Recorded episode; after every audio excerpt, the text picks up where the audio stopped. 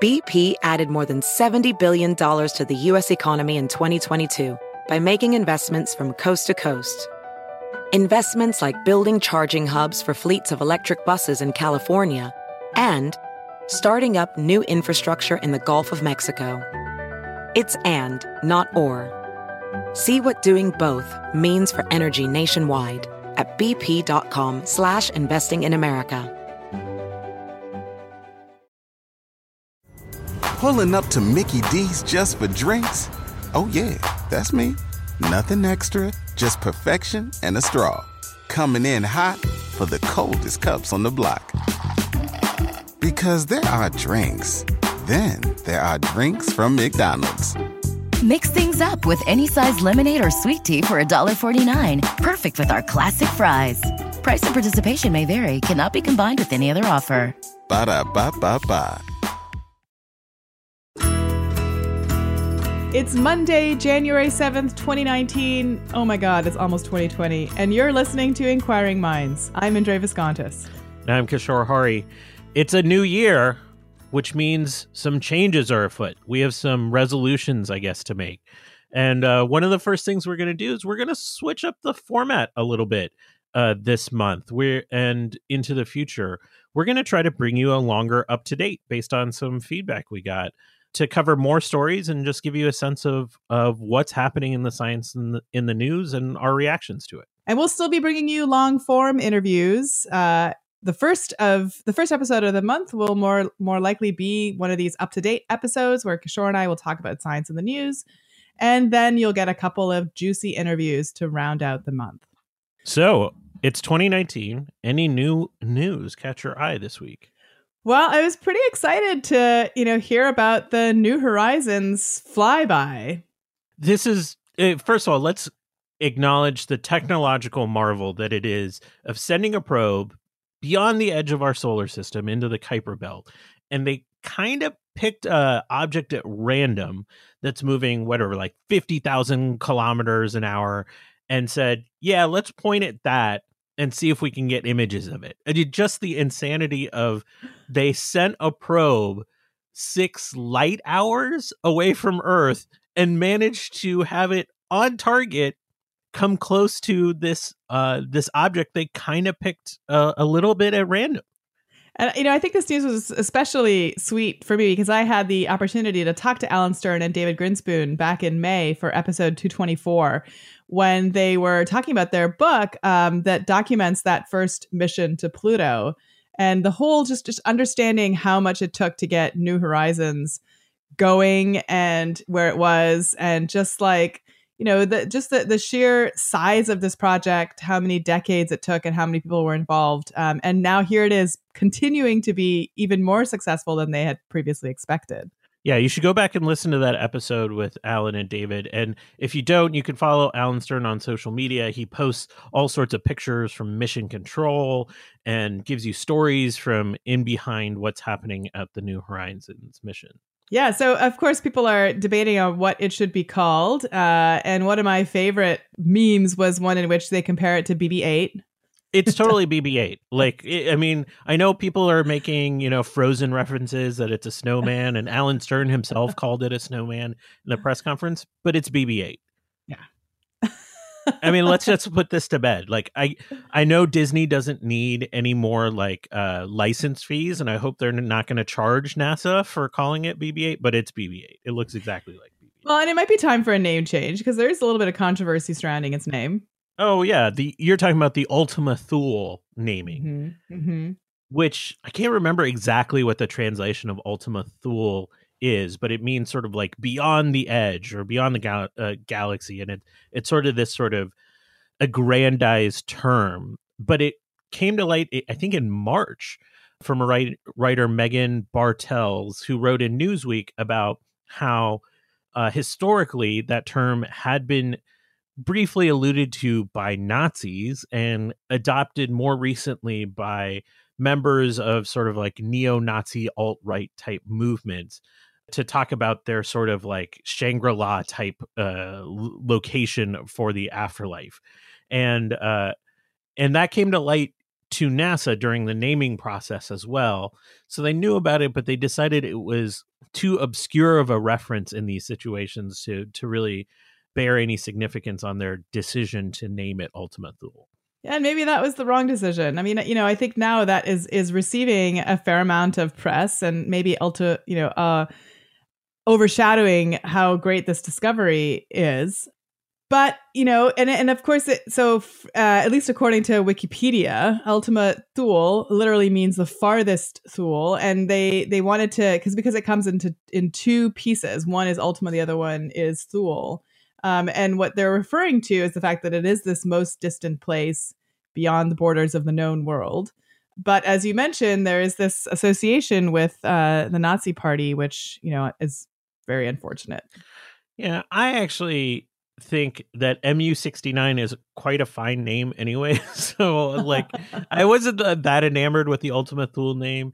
I don't think uh, I I'm going to go out there on limb and say I don't think the naming thing is a big deal yeah, let's not name things after Nazi lore, but uh, I also think it, it's very obscure uh, in terms of the naming convention, and and I think we should focus on on the discovery itself, which is crazy. Like we have a BB-8 shaped object in this in this belt, and that makes no sense. How did this come together? Uh, and and they're just putting together some initial theories around this uh, that includes that that a small kind of cloud of a much smaller icy bodies like started to sort of encircle each other and coalesce and then eventually that formed two larger bodies one smaller than the other that encircled each other and they eventually collided and just got stuck to each other kind of like licking a uh, a pole when it's really cold out and they're just stuck. Um yeah but, I don't but, know what to say about that, Kishore. Yeah, I don't know. It's the best. Uh, it's the best uh, metaphor that came to mind. I don't know what that says about my my uh, Christmas vacation, but I, I, mean, it's it's such a strange formation to have a bowling pin like shape because almost everything out there, even the kind of weirdly shaped things, have some sort of spherical or elliptical kind of shape to it. Um, just because that's a lower sort of state of of energy to be in that spherical uh, shape overall. It's sort of what we see most commonly formed, and to see like these two lobes stuck together, uh, that thing must be tumbling over itself in in the most dynamic way possible. Do we have any idea how old it is? I mean, is this something that is not going to maintain this shape for very long, or what? I haven't seen anything about its particular age at this point, but as we're recording this, information's still coming out. I mean, as they indicated during the press conferences, it's going to be a couple months uh, for them just to garner all the data that's coming in. It's being transmitted at about one kilobit per second, which I think is pretty good Wi-Fi coverage at the edge of the solar system. By the way. Um, but because it's so far that it's just going to take months and months for them to garner all the data that New Horizons actually collected on the object. And maybe that'll shed much more light about uh, the uh, to the theories around how this could have formed and its age, uh, and maybe its future. Uh, even though there's this incredibly dense area of of objects out there in the Kuiper Belt, uh, the information I've seen is that they very rarely collide with each other. So the timescales of its sort of uh, production and demise, I'm sure, are going to be on the the millions, if not billions, of years. So I guess the next question is: Do you think this is a swan song for New Horizons, or do you think it's just the beginning of you know uh, a, next series of discoveries? Look, I thought Pluto was a swan song. So I mean, this whole them going to the Kuiper Belt and finding an object and actually sending back data on it. I think it just keeps blowing my mind that they're able to do this. So I hope it's not the swan song. I hope there's much more. Uh, and now I should, and NASA just keeps reinforcing that I should be optimistic about what they're able to accomplish. But as it gets farther and farther away, I just have, uh, I just feel like something's going to go wrong out there, right? I mean, uh, you know, you you would think so. Um, and you know, according to some reports, it's going to take still, you know, as you mentioned, quite a long time for all the images and data to be downloaded. So I guess this is a gift that will continue to give. Um, and also, I just I just uh, looked up, and it, and it turns out that they're calling the you know red space snowman 4.5 billion years old. Yeah, Oh, all there you go. four It's point been five. around So just about as old as the Earth. That's that's really old. Uh, also, there's about fifteen to twenty years of life in terms of just the power aboard uh, New Horizons. So I know they're they're currently plotting out future things and more distant objects that they can plot out. I mean, this thing has been around for what thirteen years and it hasn't had a system failure yet. So I guess keep going, but um, that seems. Uh, it, it just is remarkable and remarkable. It's a gift that keeps on giving. So, uh, as we wait for the demise of New Horizons, I want to continue talking about death. In fact, for one of the stories that that came across my desk recently, uh, and this is in in uh, response to the anniversary of a 50 year old report uh, from the Hastings Center on brain death. So, you know, before we had ways of really keeping people alive on ventilators and other machines, once you're, you know, pulse stopped beating, once, you know, once your heart stopped beating and you stopped breathing, uh, that was it. But now, of course, we can keep people's bodies alive even if their brains uh, no longer can recover. So we've had to sort of rethink our definition of death. And I think this is a really fascinating topic for anyone who's interested in medicine or anyone who just, who's interested in humanity because it really comes at the core of what it means to be alive. Um, and so the Hastings Center has put out a kind of new report uh, w- with this 50 year anniversary. And it's a collaboration between the Hastings Center and the Center for Bioethics at Harvard Medical. And what they're pointing to are a couple of recent issues that have come up that have sort of really called this once again into question. And and one of the big um, sort of ways in which this idea of brain death has come into question is the case of Jahi McMath. Um, so she was an African American teenager who was declared brain dead um, here in in the Bay Area, actually in 2013 after complications from an elective surgery, and uh, her her family uh, rejected that uh, you know that that name or you know that that the classification and, And- instead moved her to New Jersey. And uh, they fought very it vehemently in the both privately and publicly. That that convention. Absolutely.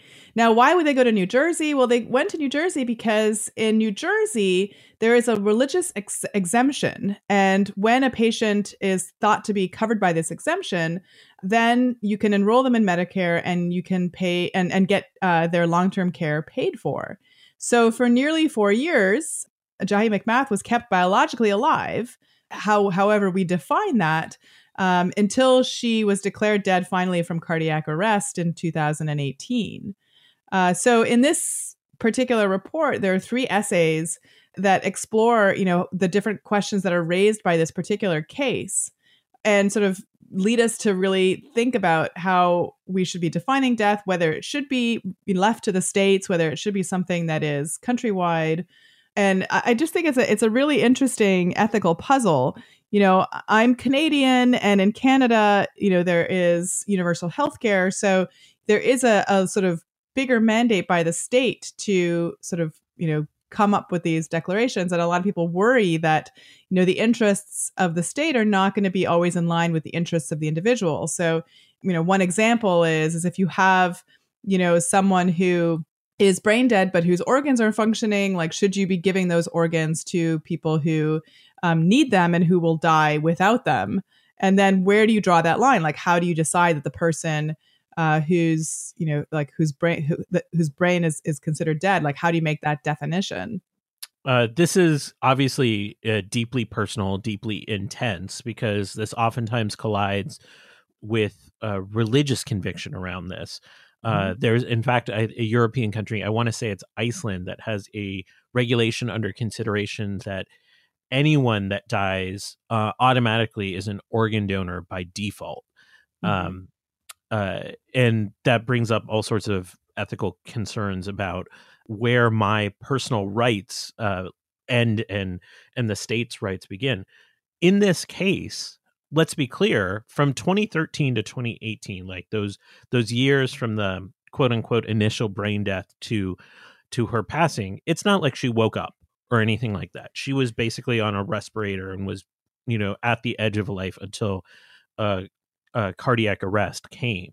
And so this isn't a a uh, miracle kind of Hollywood ending where somebody wakes up from a coma and is all of a sudden fine.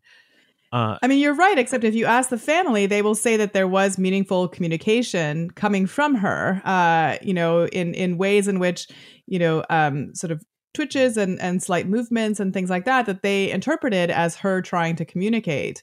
And I think that there is some element of subjectivity here if you take those kinds of behaviors as measures.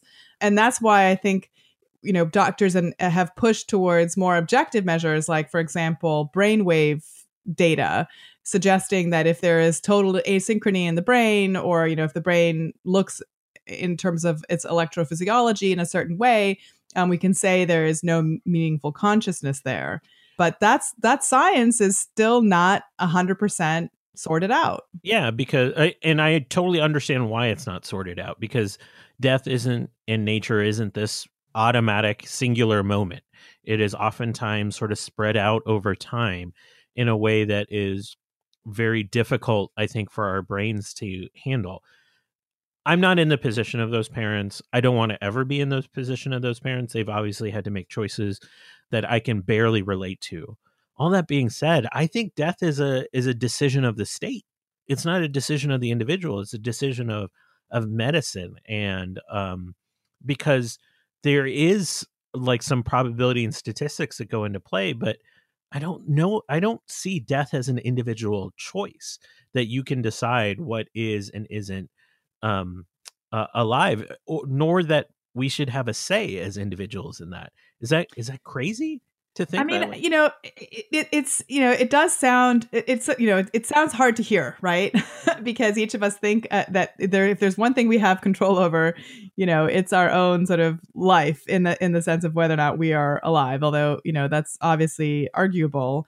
But um, I, I do think that it, it, it puts an enormous pressure on parents and on loved ones to have to make these decisions. And I wonder sometimes if it isn't the more humane thing to do is to sort of have an objective line drawn uh, that sort of takes the pressure of the family off the family to sort of make these difficult decisions. I mean, you know, I'm a big fan of Atul Gawande's work, and you know, the way that he talks about having these conversations before we get to this state with our loved ones you know how that can be incredibly empowering for the family and for the person um, if you know what their desires are and if you make this if you go through the decision tree in a moment where you're not quite as emotional as when you're facing the reality of a person actually dying yeah, and anyone that's been through it can relate to the fact that end of life care is is a whole lot of gray area um, throughout it. There's a lot of decisions to be made that aren't uh, as black and white as we want them to be. Uh, and so I I couldn't more highly recommend uh, some of Atul's work, especially his latest book um, on this topic, because I, I, do think it we need to uh, destigmatize a lot of those conversations and also take a harder look at what palliative care actually is and uh, the choices that we make during during those um, last few days, months, even years in some cases. We all want to be able to practice mindfulness every day, but sometimes it can be hard when we're overwhelmed with work or other aspects of life. Well, there's an app called Blinkist that can help. Blinkist is the only app that condenses thousands of nonfiction books into the best key takeaways and need to know information. So you can read or listen to them in just 15 minutes. 8 million people are using Blinkist right now, and it has a massive and growing library from self help, business, health, to history books. I like Blinkist because I read a lot of books, and sometimes I forget which book had the nugget of information that I'm currently looking for. So, in 15 minutes, I can go and get a refresher of all the books that I've already read and remember where it is that the elusive information is to be found. And recently on the show, we interviewed Robert Greene, and his book, The 48 Laws of Power, is available on Blinkist. Right now, for a limited time, Blinkist has a special offer just for our audience. Go to Blinkist.com slash minds to start your free seven-day trial. That's Blinkist, spelled B-L-I-N-K-I-S-T dot com slash minds to start your free seven-day trial. Blinkist.com slash minds. I have a, a story that still touches on individual choice a little bit because we have one major scientific study that the US conducts every 10 years that's coming up right around the corner. You know what it is? No. It's the US Census. Now, this isn't one of those uh, things that's oftentimes considered a study, but it becomes the underpinning of so much work that we see uh, shared on an uh, um, on an annual basis in terms of economic reports, uh, reports on health and demographics. Uh, so many institutions use baseline census data to inform some of the larger trends they're seeing. 20- so wait, is there going to be a census if the government is still shut down in 2020? Uh, let's hope the government is not shut down a full year from now, which is when the census is set to begin. Um, there's been a lot of controversy around the upcoming census for two reasons. Uh, one is that it's going online, and that's the first time that the census is going to be administered that way, which brings up all sorts of concerns about uh, access to uh, to the survey, how it's going to be administered, um, just sort of digital access, which oftentimes hits uh, a number of communities that particularly Native American communities that don't have um, uh, much computer access. Two, there's been a lot of questions about the questions themselves. There's been court cases related to that, but I think a far more uh, hidden issue that's that's being discussed right now is this idea of privacy in the census. Now, when we fill out a census survey, we know that data is going to be used to be like, hey, uh, for us that live in San Francisco, uh, it's going to tell us all sorts of information about San Francisco County, uh, California in general, and then be summed up to the state. So my data, even though it's anonymous, I know is is there's personal information out there that that's going into a larger survey. There's always been this question of because of how much information I put into the survey about my demographics, my household income, all of these things, could someone reconstruct my identity based off of access to the full information that's being put out there, combined with other data sets that are publicly available. And a number of researchers have been sort of pushing against this idea of how often can we actually recreate this? Uh, and this has put the census in a weird position. They have to make a decision about how much information to release, because the only way to ensure pure privacy of our data is not to release any information at all which is not the point of the census, right? So mm-hmm. they have elected to apply a mathematical concept in 2020 called differential privacy. What a name, right? Mm-hmm. I think they probably need to spend some time rethinking the marketing of this name, but it's a really interesting mathematical concept, which is basically about finding the statistical edge of how much information to release from the information collected uh, so that it becomes very challenging for anyone to reconstruct our individual information from it, um, but not so much that it's perfect. So essentially, we're going to have like 98% protection based off of mathematical models of how likely it is for somebody to be able to re- reconstruct our information based on the census. How comfortable are you with that kind of mathematical concept applied to your census data? You know, I, I feel like there, you know, the privacy issue, the the the amount of information I give away for free is way bigger, a much bigger concern for me, and and maybe that's misguided. Maybe I should be really thinking more about the census. But you know, recently my credit card number was stolen while I was in Canada. Someone was using my credit card to buy, you know, chicken at a fast food place somewhere in the U.S. And just two weeks before that, someone had stolen my debit card and used it to buy a bunch of stuff at the Apple store. So I feel like, you know, I had my credit card with me. And so obviously my data out, you know, have been out there a million different ways and someone's just found it. And so, I, you know, I guess I'm so blase about it in terms of using, you know, all of these online tools to make my life easier that if my you know gender and and uh, financial status and you know height and weight and whatever other the census questions are come out there i feel like that's actually less of a threat than you know my financial information which already is out there i think practically you're right i think there's so much information we give away for free uh, whether that's conscious or not uh, that uh, people are able to reconstruct our identity in a million different ways. I think the only reason there's so much focus on this is this is the government information on us. It's sort of like our tax data um, and how carefully they need to guard that because that has all sorts of personal information as well. And so we I do want them to guard against um, these privacy concerns and address them, especially in sort of a modern time frame.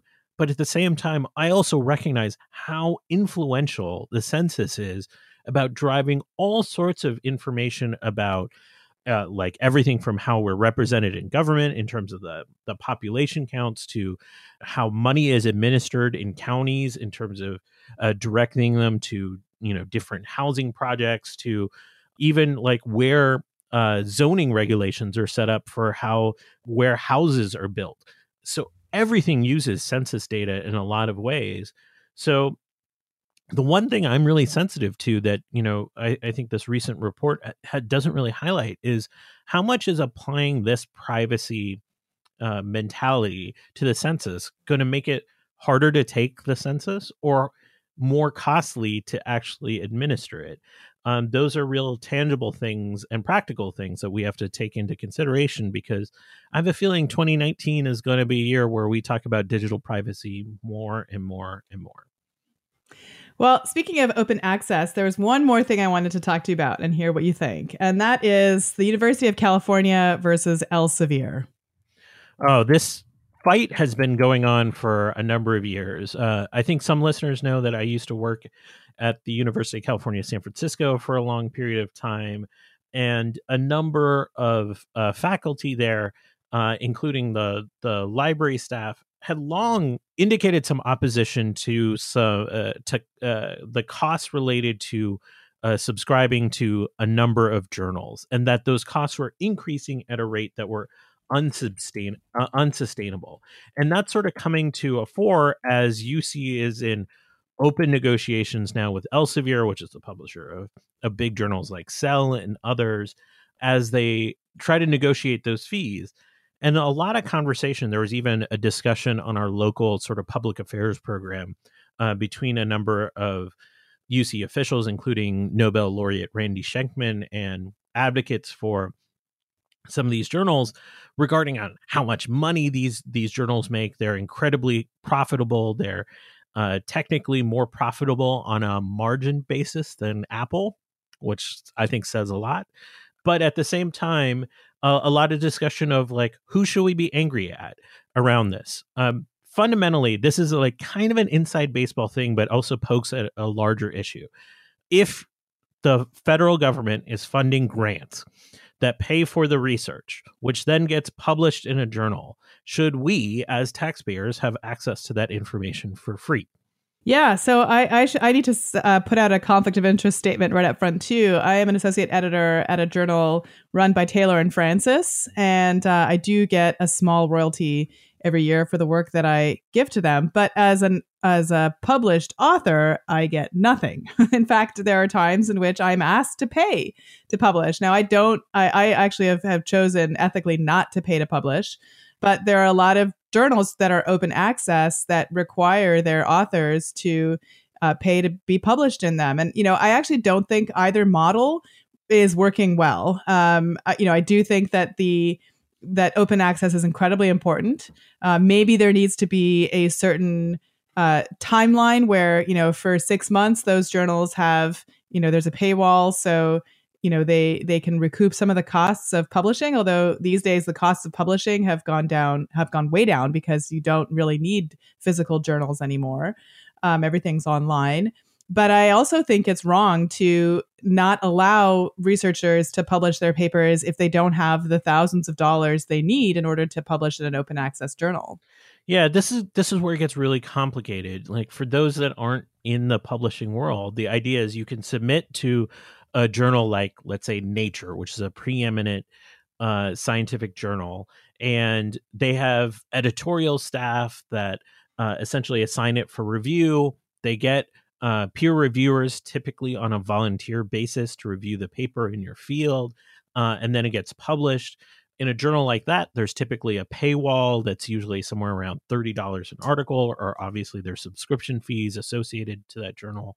There's a lot more journals now than there used to be, but that's like typically how a paid journal works. Whereas an open access is usually the researcher pays an upfront cost, usually like a thousand dollars or so for something like a, a like a PLOS or some other o- open access journals, and then it's freely available once it's published there are hard costs to publishing. There's editorial staff, there's putting this paper online, there's infrastructure around that that needs to be paid for. I think everyone sort of agrees with that.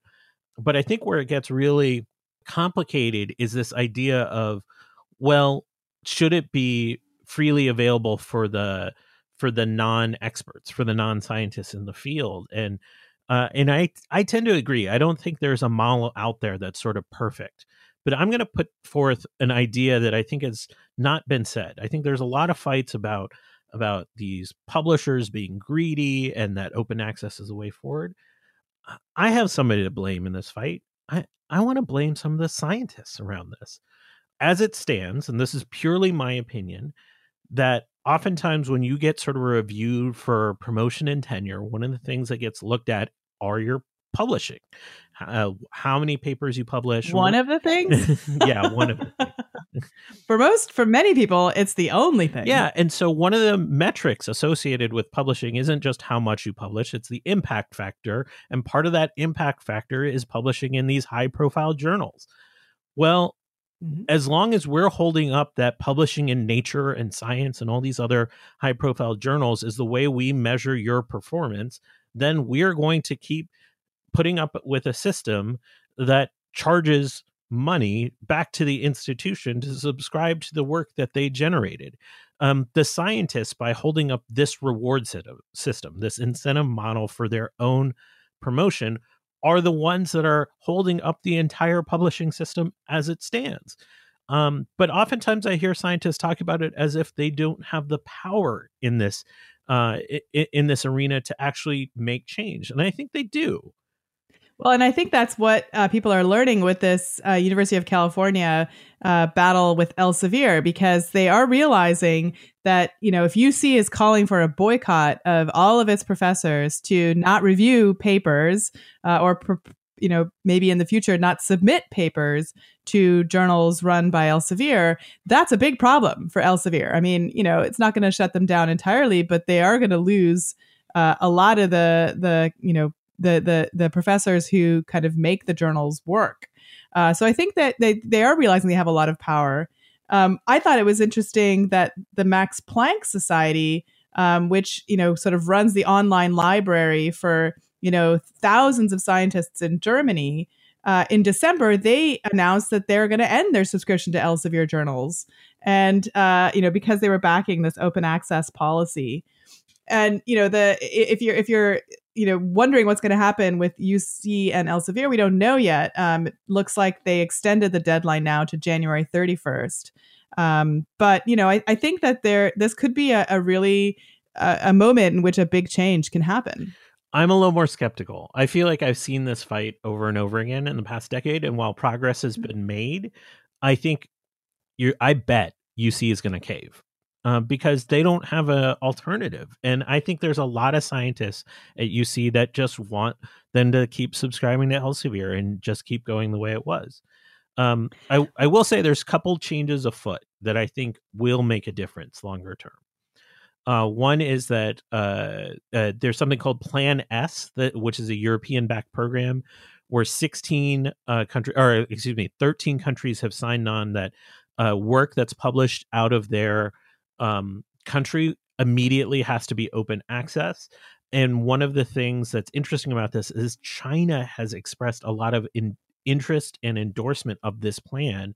And as it stands, 18.6% of the world's papers are being published out of China, which is the largest share of any one country. It's ahead of the US, which is around 17.8%.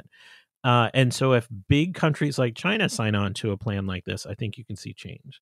And the other one is that I've seen a shift, particularly in astronomy and physics, towards preprints, which are unreviewed papers that are put up on sort of a freely available archive. and I think you're starting to see that emerge in biology as well. Uh, and I think when you if we see a shift to preprints and still using the sort of peer review system in paid journals or open access journals, then w- the information itself will still be out there for everyone to see and review.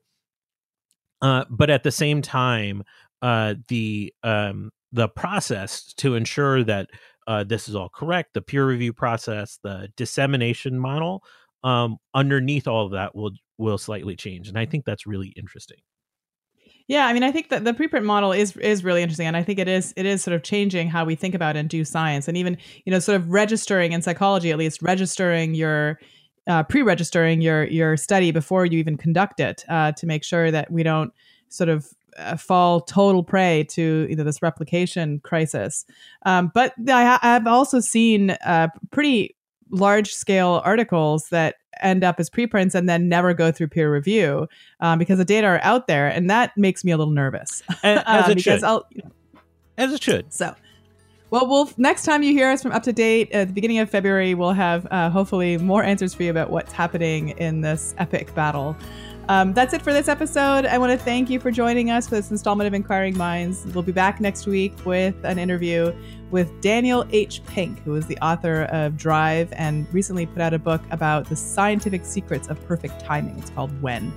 We'd also like to thank our supporters on our Patreon campaign, especially David Noel, Charles Blyle, Clark Lindgren, Michael Galgul, Stefan Meyer Awald, Kyle Raihala, Joel, Jonathan Worsley, Yushi Lin, Eric Clark, Jordan Millar, Herring Chang, and Sean Johnson. You can visit our website at inquiring.show and you can support us at patreon.com slash inquiringminds and you can get an ad-free version of this show. Find us on Twitter at Inquiring Show and Facebook, and you can send us comments, feedback, future guest ideas, your New Year's resolutions, or anything else you'd like to contact at inquiring.show. Inquiring Minds is produced by Adam Isaac. Our music is provided by award winning producer Rian Jian.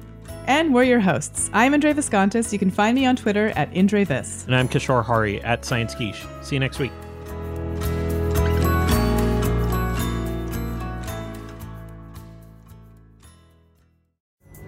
Pulling up to Mickey D's just for drinks?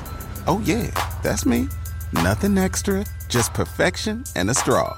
Coming in hot for the coldest cups on the block. Because there are drinks, then there are drinks from McDonald's.